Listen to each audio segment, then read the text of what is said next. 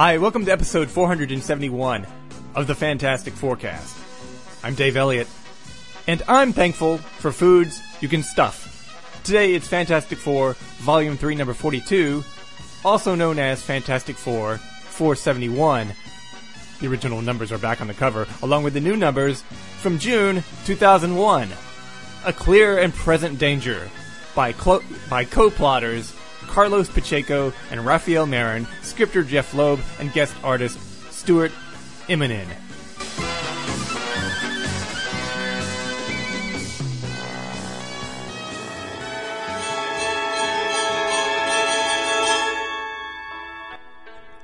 The issue begins several months ago in the negative zone, with a group of astronauts exploring some of the asteroids, and they find something interesting. Behind this green force bubble, it's it's the Fantastic Four's old headquarters, Four Freedoms Tower Plaza building. Y- you know, the building with the big four on the roof. One of the asteroid, one of the astronauts says, "Ah, salvation." And back in the present, at the headquarters of the Gideon Trust, a group of higher ups are discussing one of their offshore power stations, which is on fire after being attacked. And if you listen to the last episode, that attack probably came from Namor, the Submariner. The Gideon Trust guys say that this is a problem for the US government. Let them handle it. And in New York Harbor, members of the military are dealing with an attack from large sea creatures being led by the man in the skimpy green swimsuit, the Submariner. Namor punches some of the soldiers, picks up a tank and throws it, attacks some helicopters, and people are left wondering, where are the Fantastic Four? Where are the Avengers? Where's Moon Knight? Okay, nobody's asking that. The only member of the FF currently on this world is Johnny Storm, and he's being mobbed by realtors. Yes, realtors. Well, it's not as much fun as it sounds. They want to have the rights to sell space in the new Baxter building.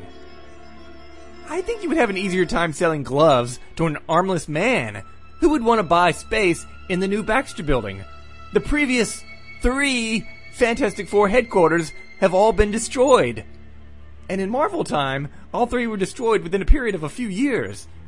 You'd have to pay me to live or work in the Baxter building. Matter of fact, I would never live or work in the Baxter building, no matter how much money you paid me. Later, in the monitor room upstairs, Johnny gets a call from Lenny, Ben's friend from Damage Control, who mentions that the Submariner is in town causing trouble. Is this how Johnny gets his news from Lenny? No one else seems fit. To, no one else calls the Baxter building when the Submariner is in town going on a tear? Only Lenny? So Johnny flames on, and off he goes for a little Golden Age action with Marvel's first and mightiest mutant. He quickly finds him, and they immediately go at it. Back in the negative zone, Sue, Reed, and Ben are in a ship with the Pilgrim Hell Scout. You know, I was a Hell Scout when I was a kid. I got merit badges in Satan worshipping, animal cruelty, and basket weaving. Okay, they're not all satanic. They're trying to find the people responsible for breaching the wall between our positive universe and the negative universe. Reed suspects that the people responsible are from Earth. You know, he should immediately know it's Gideon Trust, considering that he just sold them the secrets to the negative zone. Hell Scout doesn't know what they're talking about. Positive and negative universes. But he says, I would lead them to the devil himself, if it were for the good of the many. And he mentions that he even faced the Dark One once. And the FF think he's talking about Annihilus, which is kind of crazy. Like, how could a pilgrim with a couple of laser guns survive a battle with Annihilus? Not bloody likely. Later, they have landed on a small planetoid, and they find a group of lion-faced people who seem to be running from something. The lion people think that the FF are the ones who ripped their homes apart, but Reed says they mean them no harm. Hell Scout and the leader of the Lionhead people recognize each other. The leader's name is Gorn Kai. Gorn Kai explains that invaders have turned their planet into ash and sand. Pirates who came in airships. And the FF figure that's who they're looking for. they ask Gornkai, Gornkai, Gornkai to show them where the pirates first appeared. And so they lead the FF and Hell Scout to the spot where the pirates landed, sucked the life up out of the ground, and took off. And to make matters worse, they took all the music of the lion-headed people as well and put it on Napster. Those damn pirates! Reed detects the usage of a cross-dimensional transponder using a wormhole, and he's excited to find a positive ion trail that can be traced. He even says, I do so love it when a plan comes together. Ah, awesome! Oh, I'm such a dirty girl, Cindy. That was supposed to be my clip of the A-Team theme music. I really ought to organize these things better. Meanwhile, back in New York, over Central Park, the Submariner and the Human Torch are still fighting it out. It's bad enough when they tear down old warehouses on the riverfront, but they're fighting near the most expensive real estate in New York. So I bet some rich assholes are really, really nervous. Johnny and Namor trade a few punches. I'm not sure how Johnny can take being punched by Namor. Is he strong enough to take a punch from Namor? But then again, shouldn't Johnny's flames dry Namor out like a fish out of water? Johnny thinks that Namor might be a Skrull in disguise. Namor falls into the water and comes back out rejuve- rejuvenated and puts his hands around Johnny's neck to choke him. Johnny's like, Namor, this isn't uh, like you. What Namor has he known for 40 years? Namor has attacked New York City many times. This is exactly like him. Next, along comes a former member of the Fantastic Four to save Johnny's ass. It's the She-Hulk. She shows up and punches Namor aside before he kills Johnny. So now Namor and the She-Hulk start trading punches, and Namor is suddenly like, ugh! He passes out and he falls to the ground, leaving She-Hulk and Johnny wondering what happened. But then flying along on a fly, it's Ant-Man. He stung Namor with a weapon that knocked him out. They look down at him and wonder what to do with Namor now. Back in the negative zone, Reed is working on some kind of contraption, and Ben says to Reed, We ought to get you on Survivor. That million bucks would be yours for sure. It's so weird seeing such a modern reference here in the FF. I really am getting close to the end now. Back with Hell Scout, he seems intrigued by Sue's ability to turn invisible. She's like, well, that's why they called me the Invisible Woman. He touches her costume and says, it seems cold, and she says that her costume can block anyone's attempt to read her body heat.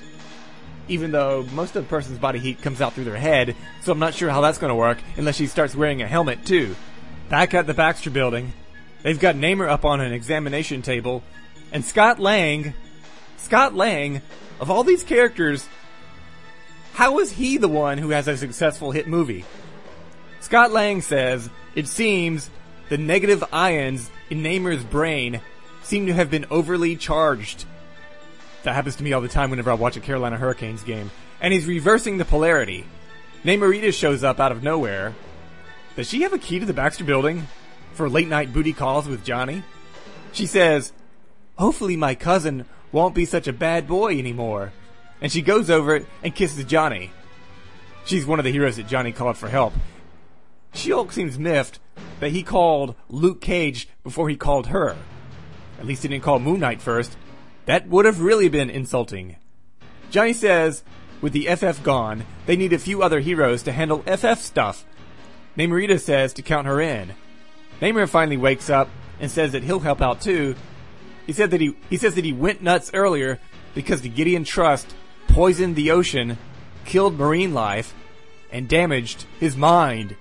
He says, the avenging Son will have justice. Justice? The new universe character? Okay, I think he's talking about justice as a concept. Back in the negative zone, they use Reed's contraption to teleport somewhere else, where they find one of the astronauts from earlier in the issue. And his suit is ripped up, and he had just died.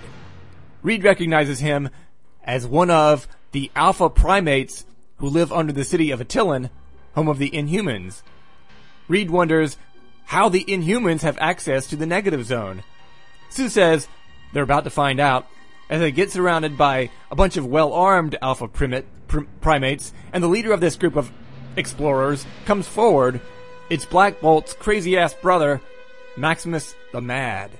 He says he offers a truce And Ben is like, yeah, right. And that is where this issue ends. And so I, I enjoyed this issue. It's good to see the She-Hulk and Scott Lang back in the book. Namor is always good to have around. And Paste Pod Pete, he's kind of fun, especially when you're doing a podcast. It's also nice to have a real villain like Maximus show up. And even though I prefer Carlos Pacheco's art, I think Stuart Immonen does a fine job filling in for him this month. And in the next issue, Annihilus shows up. It's a long time to have a negative zone story before the big mean green asshat shows up. Usually someone shows up in the negative zone and immediately he's on him like a fly on poop. So if you have any questions about the Fantastic Four, about this podcast, or if you need relationship advice, you can email me at podcastff at gmail.com. You can download other episodes at iTunes or find them all at www.podcastff.podbean.com. Uh, so long, kids. This podcast is over.